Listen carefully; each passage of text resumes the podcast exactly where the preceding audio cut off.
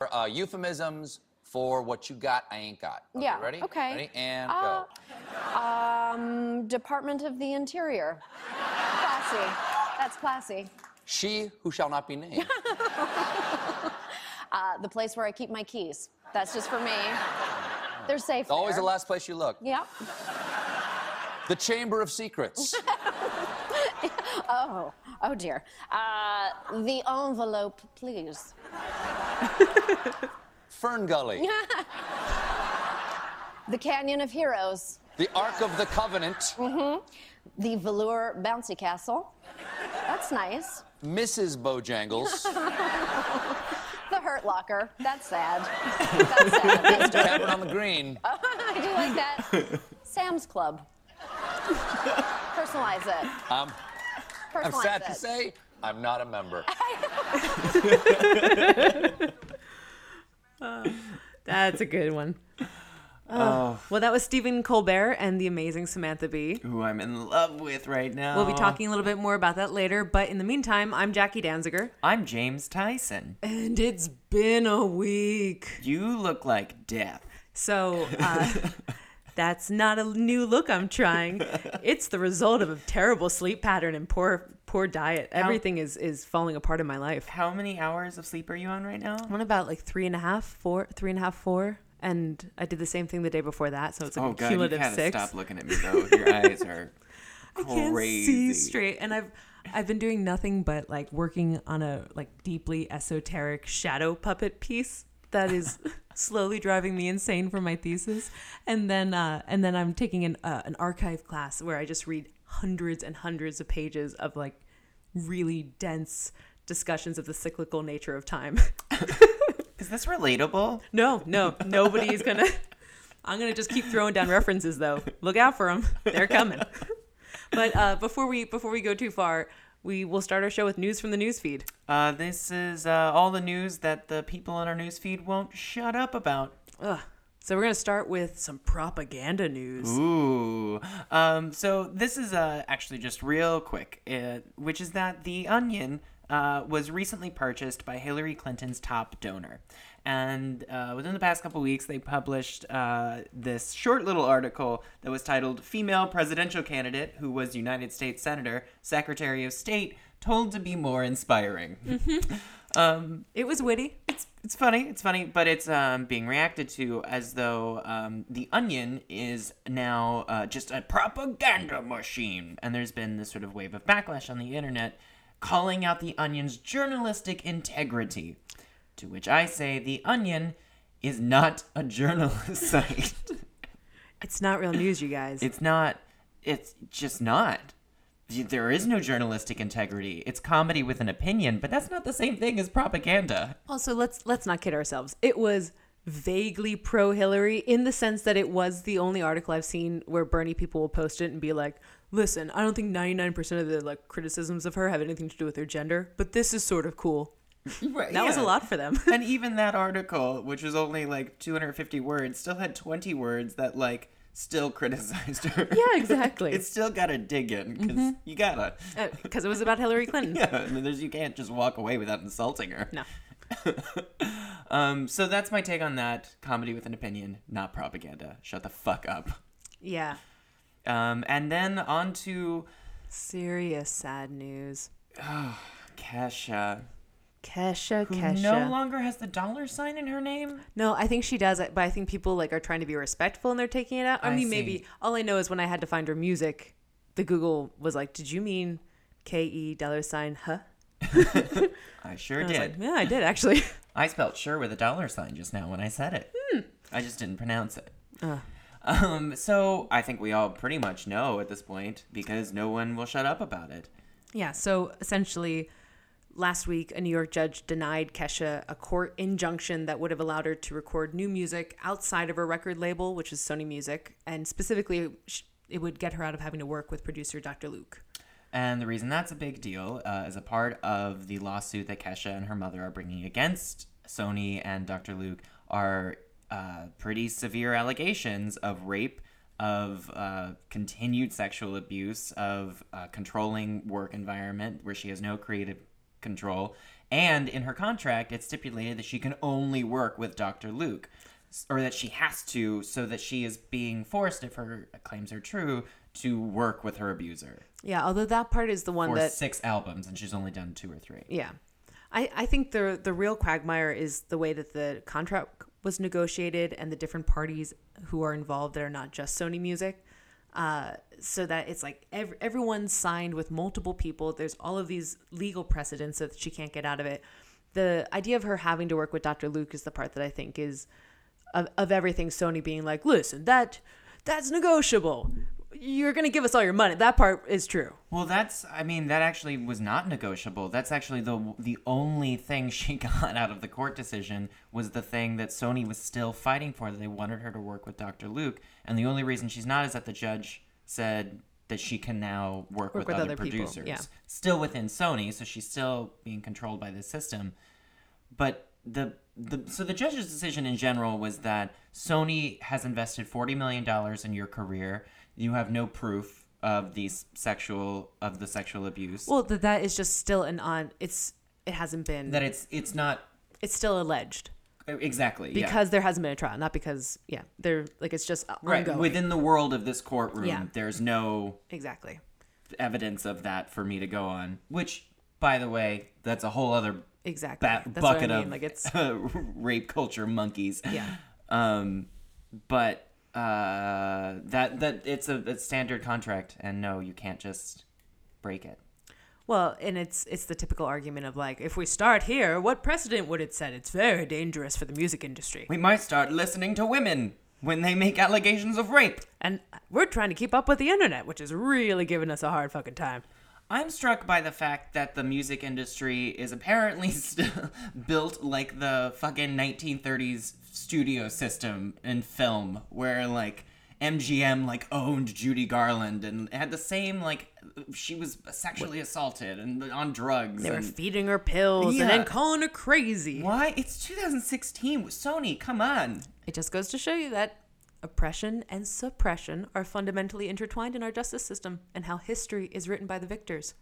In fact, it's like Walter Benjamin says. There's no document of civilization which is not at the same time a document of barbarism. I'm so sorry, you guys. I'm really Oh taking this great casuous pass, and I've been reading a lot of stuff right now. You have to stop what you're doing. Oh God, I'm a monster. I'm a monster. Well, let's make you feel a little bit better about yourself. Uh, because I think you wanted to go on record about a little thing called Black History Month. I had a great Black History Month, James. You know Tell why? Because I learned a ton of stuff this this year, and I'm really not kidding at all.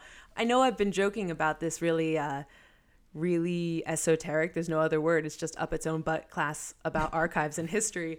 Uh, but it really is true that there's all of these forgotten pockets, and this year I felt like there were quite a few really good stories that I had never ever heard of before. Specifically, the episode of Hidden Brain recently about J. Marion Sims, the father of modern gynecology, who has a huge statue in Central Park that I never noticed was in honor of a of a lady doctor. So anyway, I'm gonna I'm gonna play a quick clip about this NPR story just because it was pretty brave and pretty great.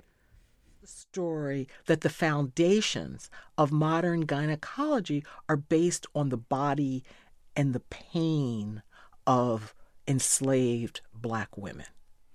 the statue in South Carolina that says that Sims treated empress and slave women alike. Yes. Is that true? Was he treating white women the same way? He did treat white women, but he treated white women with anesthesia. Sims left in the 1850s, he left Alabama and moved to New York City for health reasons. And he started a women's hospital in 1855 there. He gained a reputation as an excellent surgeon. And so that he did treat white women, but the technique had been perfected on the bodies of black women. So, if you didn't catch it, uh, modern gynecology was built by experimenting on black slaves. Mm-hmm. Which you never would have learned had it not been for a Black History Month segment on J. Marion Sims. Yep, on the show Hidden Brain. Reply All also did a great segment uh, acknowledging the fact that they forgot to mention Dr. Rosalind Franklin, whose research significantly contributed to the discovery of DNA. I had never heard of her before either. I, am just saying. All of this was news to me. I uh, I just want to go on record as saying it's been a pretty interesting month, and I think I'm gonna I'm gonna keep it going past February. Some might say that history uh, is an ever evolving, uh, you know, way to learn and see the modern world so that maybe Black History Month justifies itself by re examining portions of our history year after year. And hopefully, though, we can all get down with the idea that in a utopian future, you don't need one month because every month would be a diverse history month. But as long as uh, This is not we're still in a country Yeah, where right. Trump is going to be a presidential candidate, let's not get our hopes up here, everybody. So we're landing on pro Black History Month. It was really controversial. We were on the fence for a long time. Our supporters are going to be really happy. well, with that, let's play Kesha's We Are Who We Are.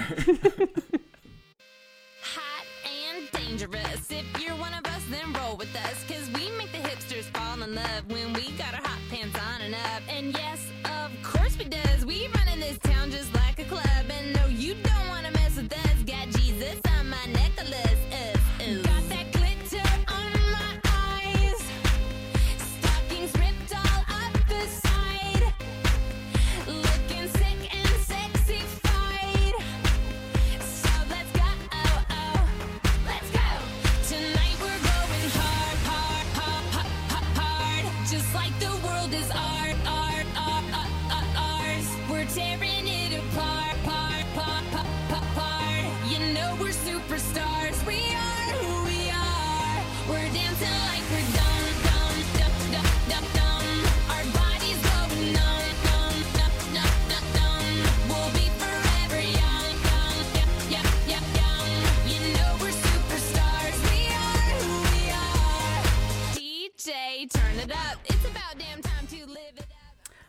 Oh, Kesha. free Kesha. Hashtag free Kesha. Yeah, I don't know. We were just talking about the fact that everything from hashtag free Kesha to even the music, it's really, really easy to think that this is frivolous. I agree, but as we were also just saying, when part of the issue is her continuously saying, I have no control here, it's then difficult to be like, well, you know your music is really frivolous. Yeah. She's she does know that.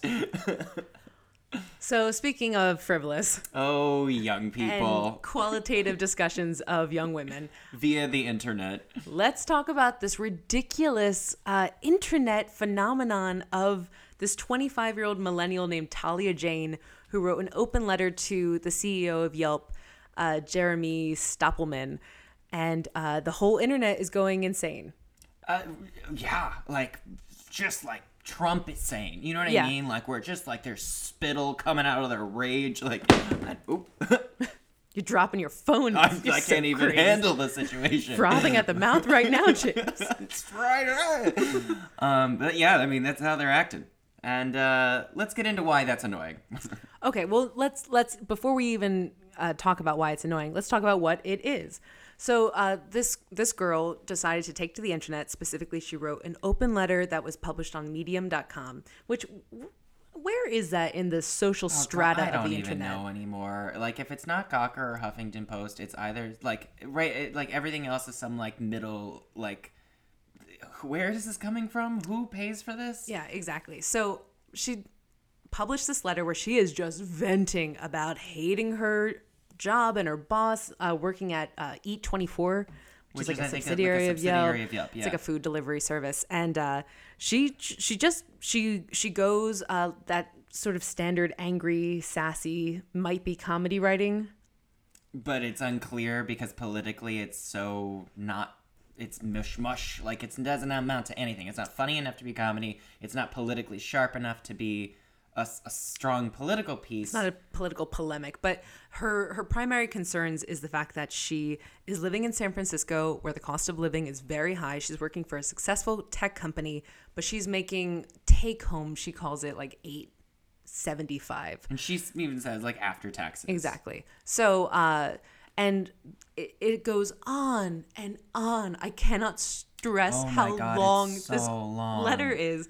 And it is all just essentially her speaking in a fever dream about being starving and only being able to afford a 10 pound bag of rice and she can't afford bread and she mm. gets stranded and she And- can't get to work and and she- she and then also that she like was hoping to go into media but then got the job at, at yelp and realized she had to work in customer service for a year before she could even transfer well she's been working there for a year but it turns out she has to work a whole extra year to get into media and so people are writing a slew of angry responses that all have the same headline that we just keep seeing every couple of months, which is look at this stupid, entitled millennial who thinks that they deserve something when I had to work my whole life to get where I was. And listen, kid, I get it.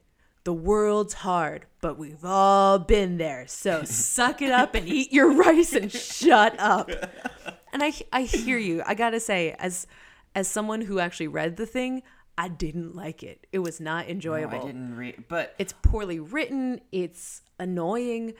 But honestly, the most baffling part part about it is why why is this news? Well, and yeah, the the people in demonizing this and going this level of like, well, you need to learn how to balance a checkbook, and it's like, ugh, God, it it's such a red herring for what the actual issue is, which is that minimum wage is not enough money to live off of, no matter where you are. It does not have purchasing, and that element of it, she's not speaking well to She's it. not the poster child I asked No. for, but the things that she is bringing up are pretty much the the primary points of the progressive policy that's at the center point of both of our Democratic candidates' campaigns. Right, and especially like for the liberal voice to be like, "You spoiled little shit." When you I was just- your age, I moved to New York and I lived on a fifteen dollar or not not even. People are like, "Oh, I moved to New York and I lived on nine dollars an hour," and it's like, yeah. How much was your rent in nineteen whatever? Do you get what I mean? Also, the sheer fact of the matter is that the minimum wage has the same purchasing power that it had in the 80s, which is lower than the peak in the 60s and lower than the 90s. The minimum wage is not it's not the same. So for people to be like, well, I know 20 years ago I lived on that just fine, it's like a bizarre argument to make this aggressively. Like I get the It's fact the level of aggression. if what you are saying in in reality is I don't like this letter that this person wrote. Yeah, I hear you. I don't know why the internet made me read it this week. I don't know exactly. And- and Why I- was this offered up to the media sacrificial lamb? Uh, but the there's been a couple of responses that I think are worth like just talking about in terms of what we really mean. One of which is uh, this instinct. One of this uh, there was a response article written by this woman Stephanie something. Stephanie Williams. Thank you. And uh, she goes through this woman's Instagram and is playing police, like looking for anything that, oh, that's a cupcake. Cupcake's food last time I checked. And ooh, she bought a bottle of whiskey. And if you have enough Yeah, money to buy whiskey, expensive bottle of bourbon. Maybe you can have something other than rice. and again, guys, I hear you. Oh, I hear it. Her tone was real obnoxious, and it's super ironic for somebody that kept dropping the word ironic to be buying fancy whiskey if they're also saying they're starving. But here's the thing this argument is a little bit too close to those stupid uh, videos of conservatives attacking women in a grocery store supermarket for using welfare stamps to buy steak right, right. where it's like that's none of your not fucking the fucking business. point. Yeah, it's like this person has a budget. They're trying to make it work, but the the money that they're working with would not make sense. It's not like buying that bottle. Like it's just like just mind your own fucking business.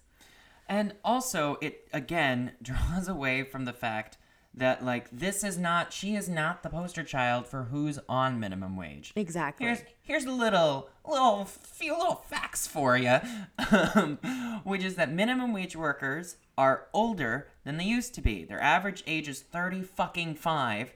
88% are at least 20 years old, half are older than 30, and about a third are at least 40. Yeah, which there I've seen so many comments that are like, well then don't take a minimum wage job. Oh, is Like, that oh, the- oh, I, you know what? I thought it was weird. I thought, I thought maybe that was a weird reach for me, but I just was like, minimum I can wage. make this work, right? Yeah. Everyone. What? Yeah. and then, more importantly, many have kids. One quarter, uh, like twenty-seven percent of these of, of minimum wage workers are parents.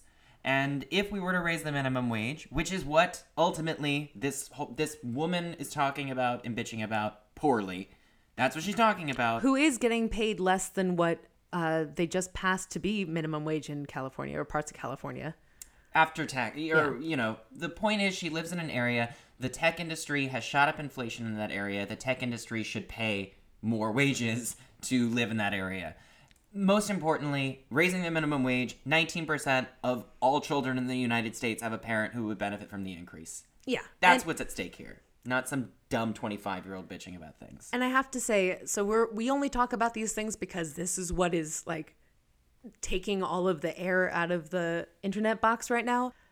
The most obnoxious part about this is that the people who are posting it all start their posts with I couldn't get through the whole thing, but and then they pivot to a conversation of them like giving a diatribe about how people have to work hard to move up. And the big takeaway seems to be that this woman should have showed more initiative and then she would have been able to get further in this company. And I'll tell you the truth, I couldn't get through it the first time I tried to read it either. But when I finally did, the second half of the article is just her going on and on oh, about all the opinions she made that nobody listened to and all the money she tried to save.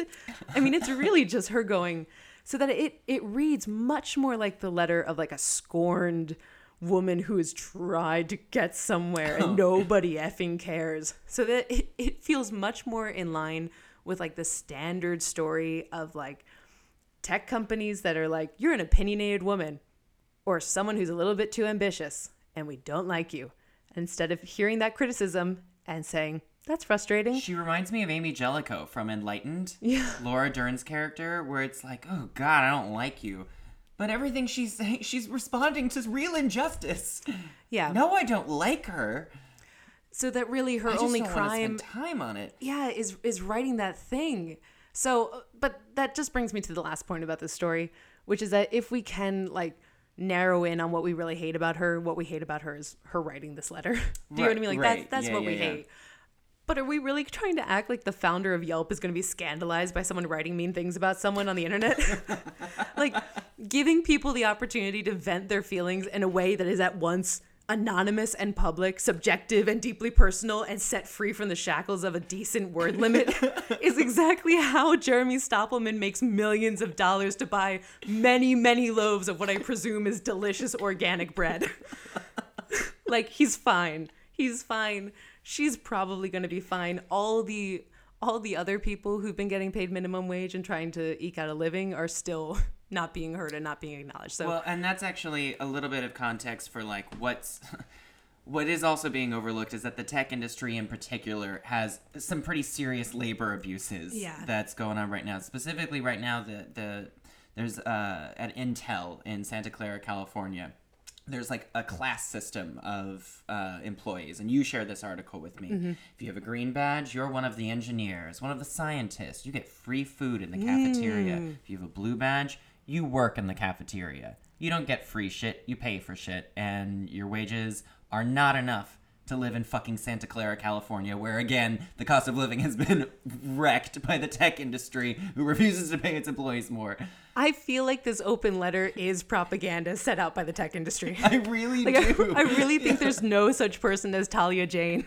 And she's just an amalgamation of what the tech companies knew would throw us off the scent. oh, it totally has. Oh, it has. An entitled woman. Let's get her. Poor Jeremy Stoppelman.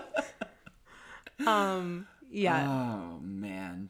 You know what? Really, I think in terms of what I, what people should have been talking about is this fucking Rebecca Traister article. Oh, that we're gonna talk about. Are we doing that right now? Oh, we're jumping in. They don't need a song buffer. They don't need a song buffer Okay. because this is what we should have been talking about the, The whole whole time. time.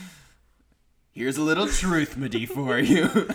So, uh, anyone who's listened to the podcast for a while will know that James and I are huge Rebecca Traister fans, which is an obscure thing because me saying that almost anyone else is saying, "Who is Rebecca Who the fuck are you talking about? Rebecca Traister is a incredible writer. She works for New York Magazine, and uh, she wrote a book that changed we my reviewed on this show, had a whole discussion about it. it was called "Big Girls Don't Cry." I still stand by that. It's a It's not the cringeworthy best title, title, but, the book is the book amazing. is amazing. And uh, the, on the 22nd, so I think it was like two days ago, she um, wrote an article for the New Yorker that was like a compressed. Ver- it's called "The Single American Woman." for the New York Magazine. or New York Magazine. Sorry. I was like, oh my gosh, she did the New Yorker too. What a power week. no, New York Magazine, and um, and it's a compressed sort of uh, article pulled from her upcoming book, which is called "All the Single Ladies: Unmarried Women and the Rise of an Independent Nation," um, which I do think could have been called "It's Raining Women." if we're gonna keep going with uh, parodies on on uh, song titles, but Like we love you, Rebecca Motown. Traister. I mean, Yeah, you're yeah, yeah. you're my god. Oh yeah, I'm gonna let myself get absolutely soaking wet. Yeah, I went for it. Did I hit those notes? It was like a bell. All right. Well, that's not how you sing, but this article is how you write about social, economic, and political inequality. Uh, it's gorgeous, and I have to say, I like many things had seen this was like getting posted on all of my young feminist friends. That's how I refer to Aisha, Oh, nice. uh, but and all of my other young feminist friend uh, Wall. Our lesbian friend Asia.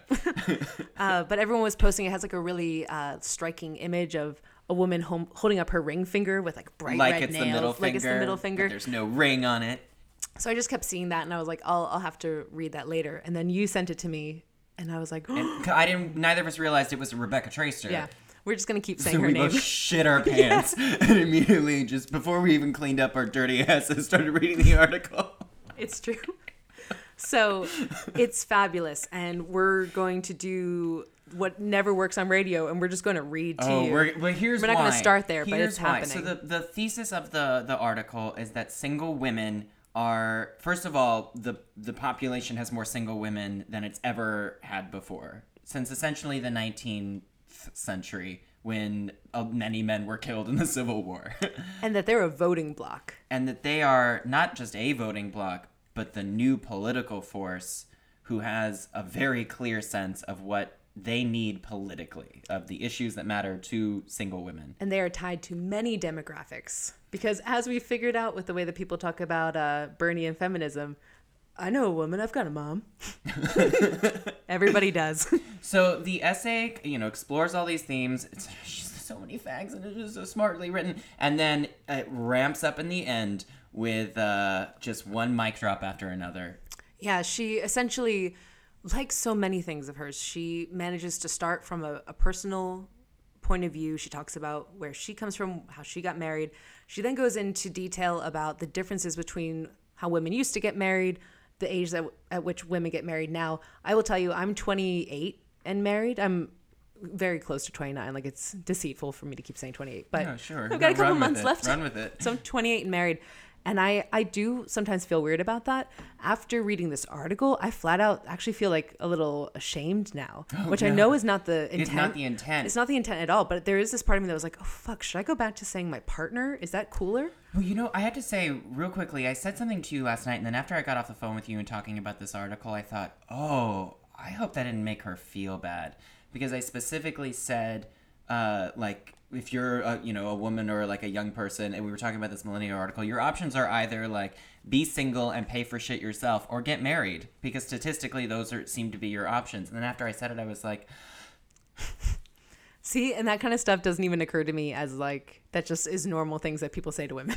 yeah, but it's, but also statistically, what was happening? You know what I mean? Yeah, Where no, was I hear you, and I, and I want to clarify because we haven't actually said what's in what else is in the article, but it's not simply a matter of judgment. It's that statistically, women Yes. who get married in their twenties are significantly less uh, successful their wages go down where their husbands go up. because men, when they are known as having a wife, people perceive that as oh, well, you've got to be a provider. Whereas when women say, "Well, I have a husband," it's like, "Oh, you're being provided for."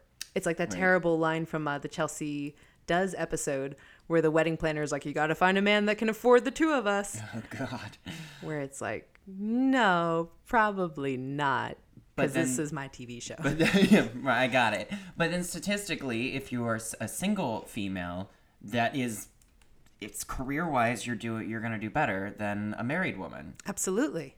It's scary. It's it really terrifying. And it's not it like, nothing was surprising and yet again with Rebecca Traister she finds a way to tie these things together in in a way that is so sensical and logical but also is emotional it's just quite quite well done. Well, and and then you get to the end of the article, and, And then it it's just a starts raining rant. mic drops. so uh, before before we uh, get to get to the end rant, which we've edited down, but we're gonna keep as much of as we can. Um, I do want to point out that as with many of her her writings, she finds a way to talk about feminism and give a little shout out to Hillary Clinton in a way that always is like just such great context that it's hard to read it and not be like, oh wow, I never really thought about it that way. she talks about women in power in a very intelligent way. And Hillary's just sort of part of that Part conversation. of that, yeah. No matter who you are. So there's this great line where she goes, But could there be any grimmer emblem of the tolls of the traditional marriage than the fact that Hillary is now picking up the tab for a decade of her party's policies, during which she was not an elected official, but a spouse? Say what? That's a smart thing to say. Literally, she uh, Jackie was reading that in front of me at, at her house, and she like looked up at her computer and she was like, "What, the what?" Yeah, she just went there, and I can't deny it. oh, and then she went on. The independent woman, both high earning and low earning, looks into her future and sees decades, or even a lifetime lived outside marriage, in which she will be responsible for both earning wages Mm. and doing her own domestic labor.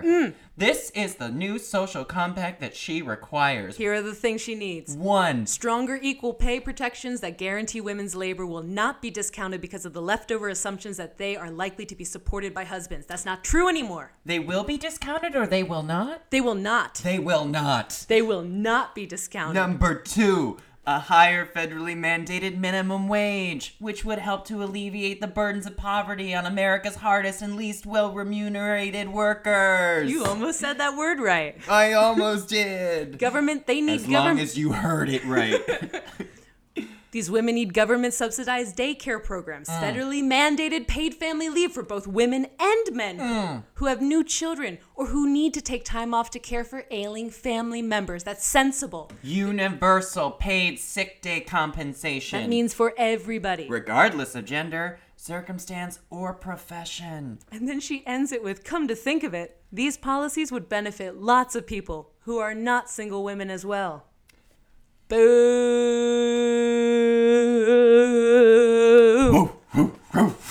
All right, if you stuck with us this long, you've earned a song break. Here it is. We'll come right back. This is Loretta Lynn, rated X. I really like Rebecca Traister.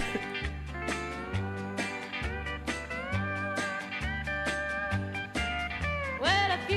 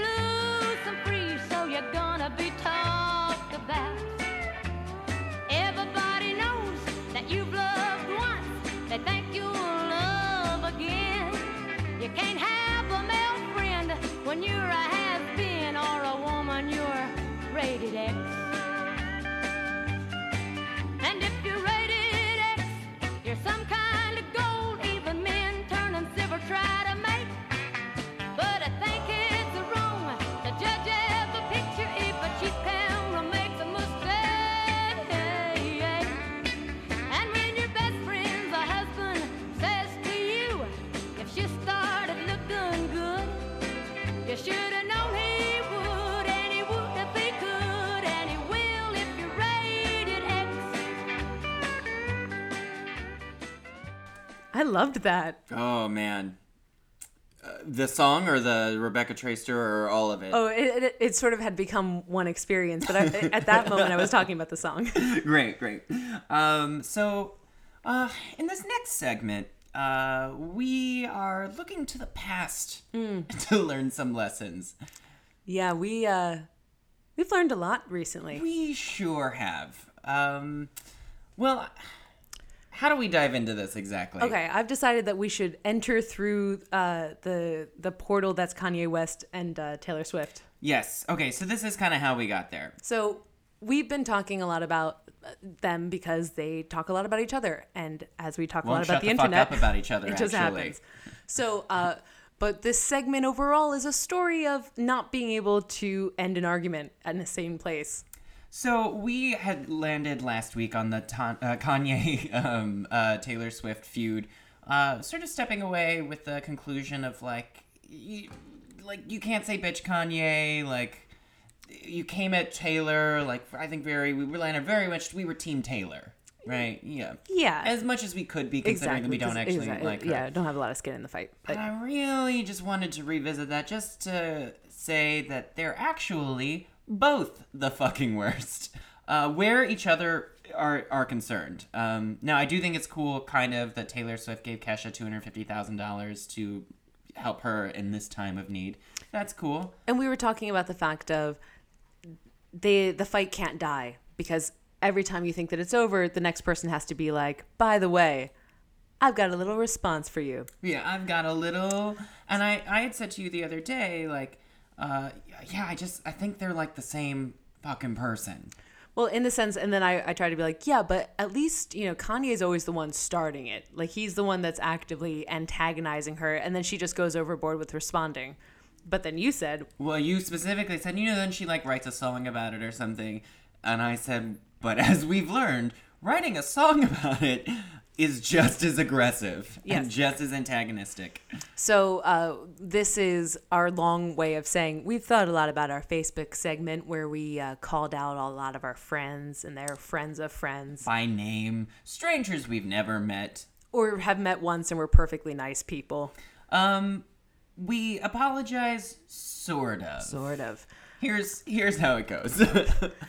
so we realized that we were stuck in in a in our own bit of a Taylor Swift Kanye feud where we just couldn't couldn't figure out who had the the higher ground. I know you are, but what am I? I know you are, but what am I? I know you are, but what am I? I know you are, but what am I? I know you are, but what am I? I know you are, but what am I? Infinity. Who am I supposed to be in that situation? I I think we we are both. We are. Uh, We it, are- got it. we are them all. We are everyone and no one all at Exactly. once. Um, Um, all of which is to say, uh, we were totally infuriated with everyone we know and the people who also know them through Facebook ranting.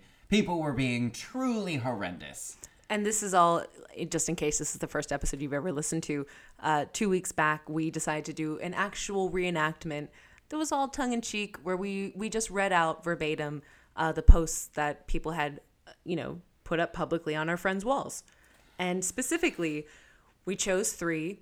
One of them was from a very politically active person who's really frequently going online and engaging in these kind of like political diatribes.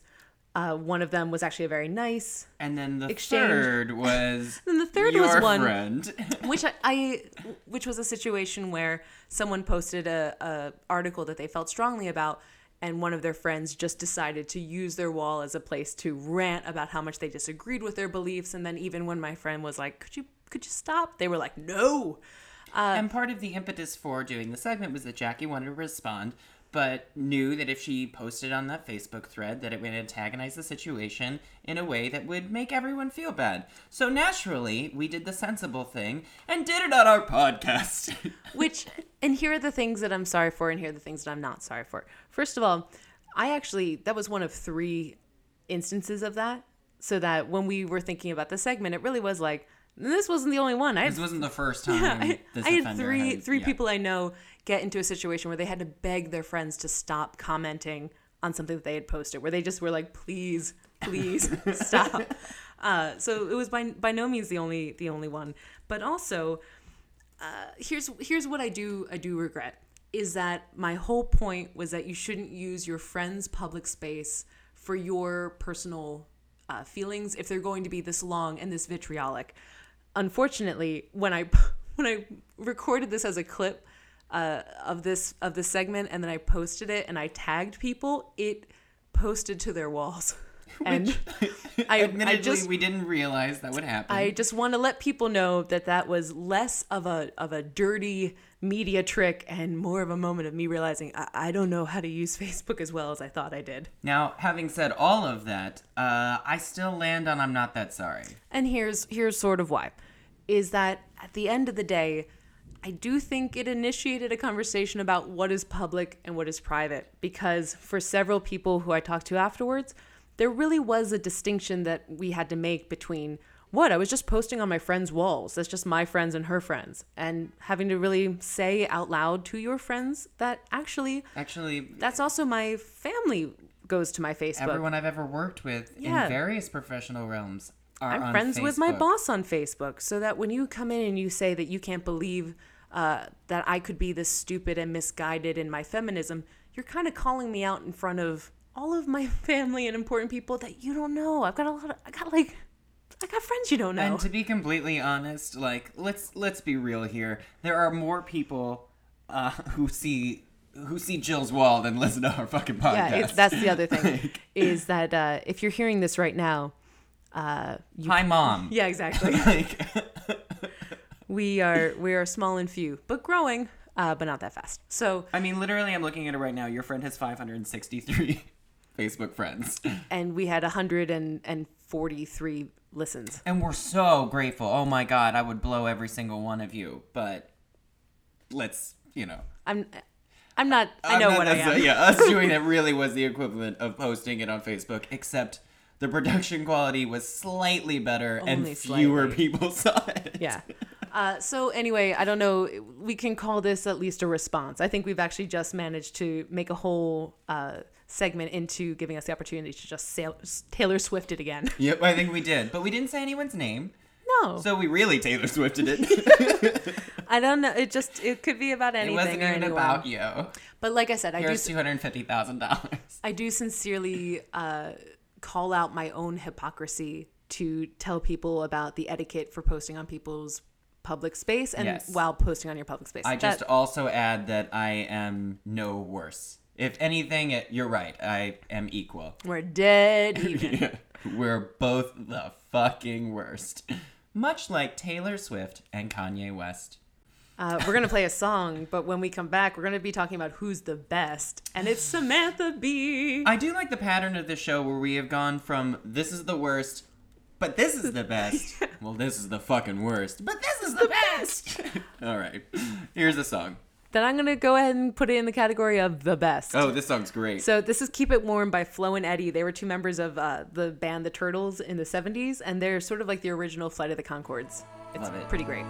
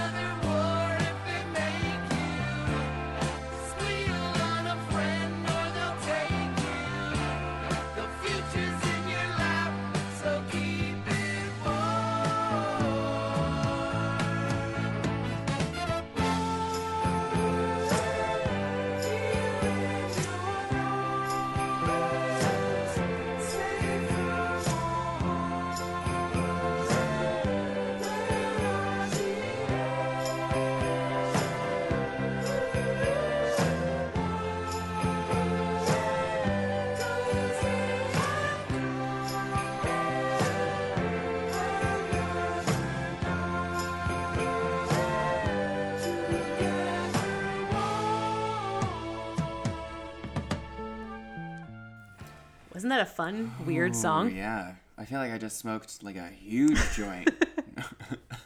That was a, a song that Justin recommended to us. Uh, that he Your sent husband. me. Yeah, Yeah, that yeah. my husband. I try not to say that anymore. Oh, oh, your My, uh, your my part- roommate. your room, roommate. my uh, uh, yeah. Just leave it at that. It's the person I know. we sometimes hang out. if I don't even want to say, he didn't help me pick that song at all. I did it all by myself. I fucking wrote that song. Um, So our last Oh, segment of the day, we we're obsessed with Samantha, Samantha Bee. Bee. and I try not to use that phrase because it gets over overused, but we we're pretty excited about it. we have been. I mean, we're totally indoctrinated into worshiping this show. I think even like even the New York Post called her the like rightful heir to Jon, Jon Stewart. Stewart's- yeah, which I gotta say I don't disagree. I don't And- disagree either. And uh, if I'm being perfectly honest, when it was first announced that she was getting a show, there was this little part of me that was like, I don't know. I feel like I've seen most of what this woman do, does, yeah. and I, it just feels like it's time. It's time to to you know let in the next guard. And you know what? I was really fucking wrong. Oh man, me too. so for a reminder, Samantha Bee was a regular correspondent on the Daily Show under Jon Stewart's reign, um, and uh, she left the show Mm-hmm. and hasn't been on TV in uh, you know, about like six to nine months, um, and finally has her own late night talk show. Mm-hmm. Ta-da! So it's The only woman, yeah. right? All right. So just before we get into how great it is, How I, does it feel to be the only woman? yeah, she's she's covered this well. The fact that she's sick of answering those questions, but I I do just have to say, and we're not going to dwell here for long at all. But why isn't there more of this? Like, why is this still? Why is this still a thing? Like, as much as I completely love this show, I can't help but wonder why it's only half an hour once a week, and it still has to be called Full Frontal. Well, before we get further into that, let's see if you guys like it, and we'll play a clip real quickly. Um, this is not the clip where she calls Hillary Clinton Hermione Clinton, uh, but, But it's that pretty great. That happened. You can seek that out. It's on the internet. What's canty? and unlike me, Hillary took that note to heart. What are women missing about you? Well, first, Judy, I have spent my entire adult life uh, working toward making sure that women are empowered to make their own choices, even if that choice is not to vote for me. Oh my God, she's the giving tree. She gives and she gives till she's just a sad little stump with nothing left but her $32 million fortune plus a quarter million per speech. Now, when asked about. Oh man, it's it's solid, and it's solid in a couple ways. I will say, as a like avid Hillary supporter, no other comedian has gotten me to laugh out loud at Mm-hmm. anti-Hillary jokes or at jokes that are just calling out Hillary on her bullshit. I it's fucking funny. It's been a while since there was a comedian. Perhaps it is since there was a great female comedian writing for SNL. Um, but I think it it's been a while since there was a great comedian Who are that you talking about? Tina Fey. Oh, got it. I live for the Tina Fey uh, "bitch is the new black" moment. Like it just replays behind my eyelids all the time. Uh, yeah. Anyway, we're ta- we're not talking by about that right way. I think we all knew that. I don't think it's. Uh, I was like, and what? Yeah. What is the new information?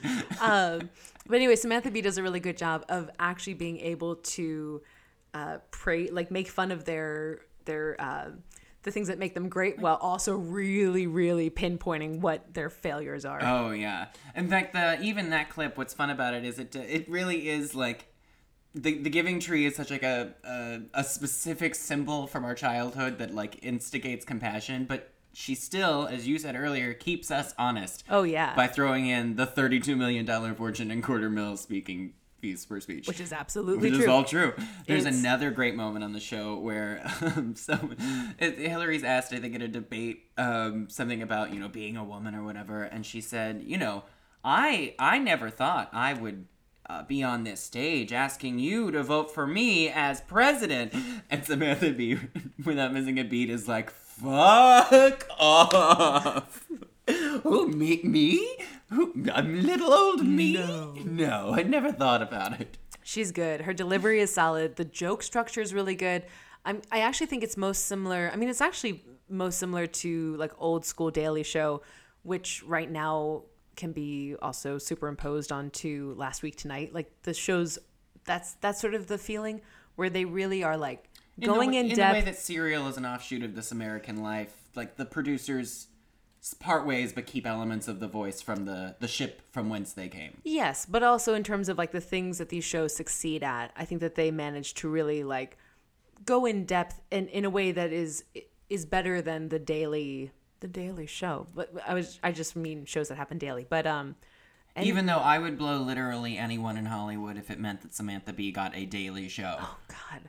I mean anybody. Why isn't there more of this? I don't just understand. I, I It's really been out for three weeks. I so I really hadn't swallowed or digested the fact that it was a once a week, twenty two minute Mm-hmm. show. So I watched the first one. I was like, "What the? That was fucking great! Oh my god, I need more of this." So I watched the second one. I was like, "Oh my god, that was even greater." Uh, and then I watched the third one, and there was no more. Yep. Like That's- the Giving Tree. Imagine what happened for me where I I was like I actually was so eh, like excited about this that I watched it live on the internet. oh. And I was oh. like, this is incredible. I'm going to tell everybody to watch this tomorrow.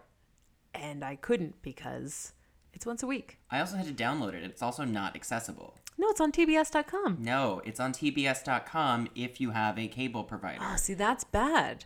That's kind of bullshit. That's why I have to say, yet again, this is super exciting, but but this whole separate but equal thing is like it's done. Can we be done with this? Right. It not like it doesn't work. Although I will say, so we we actually bumped a um a segment about network TV, which did involve a lot of like man heavy shows. In, I mean, but seriously, we this is the third week. We both we've both watched The Grinder, we've both watched Brooklyn Nine Nine, and we've both watched Crazy Ex Girlfriend. We have done, which is like four plus hours of viewing.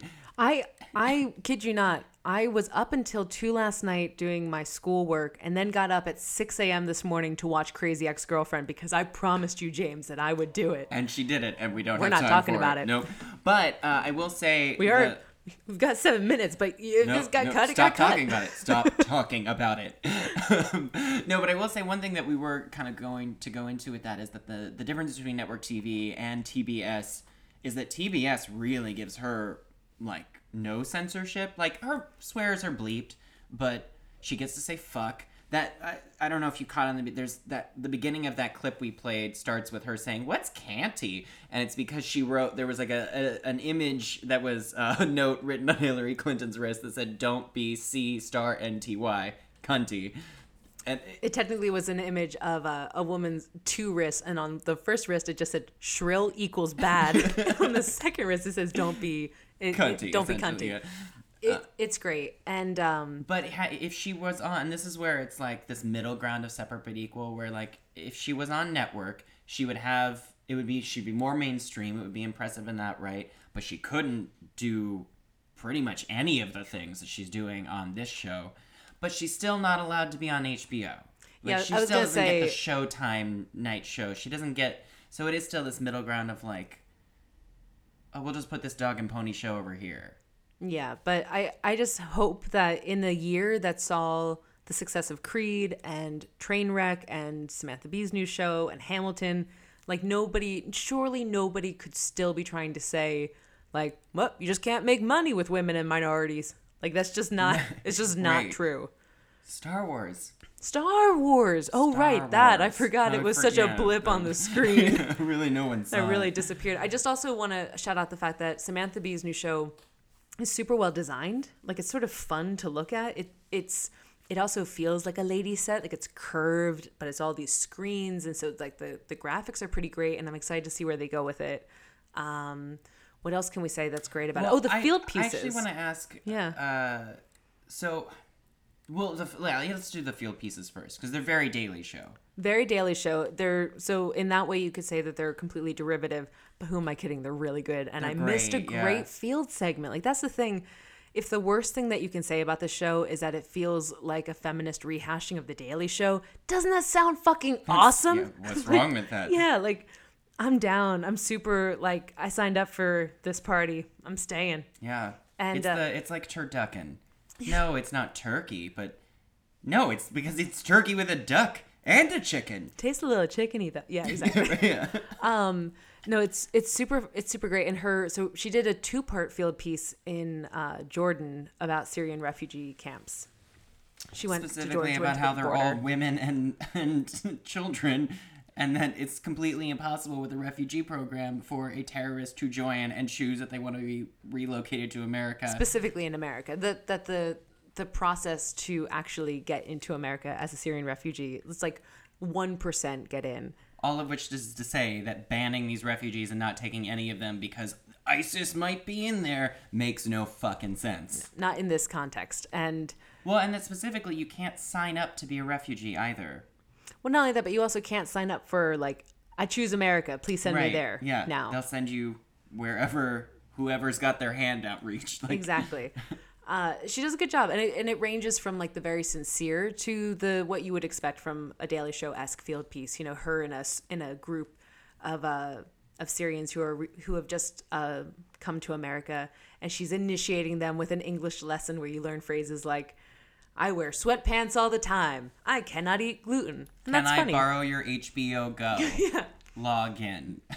it's pretty funny Now, I, I want to get into something about the show, and it's kind of going to be the wrap up for this week, which is uh, there's been some murmurs about, well, is her Hillary humor pro Hillary or anti Hillary?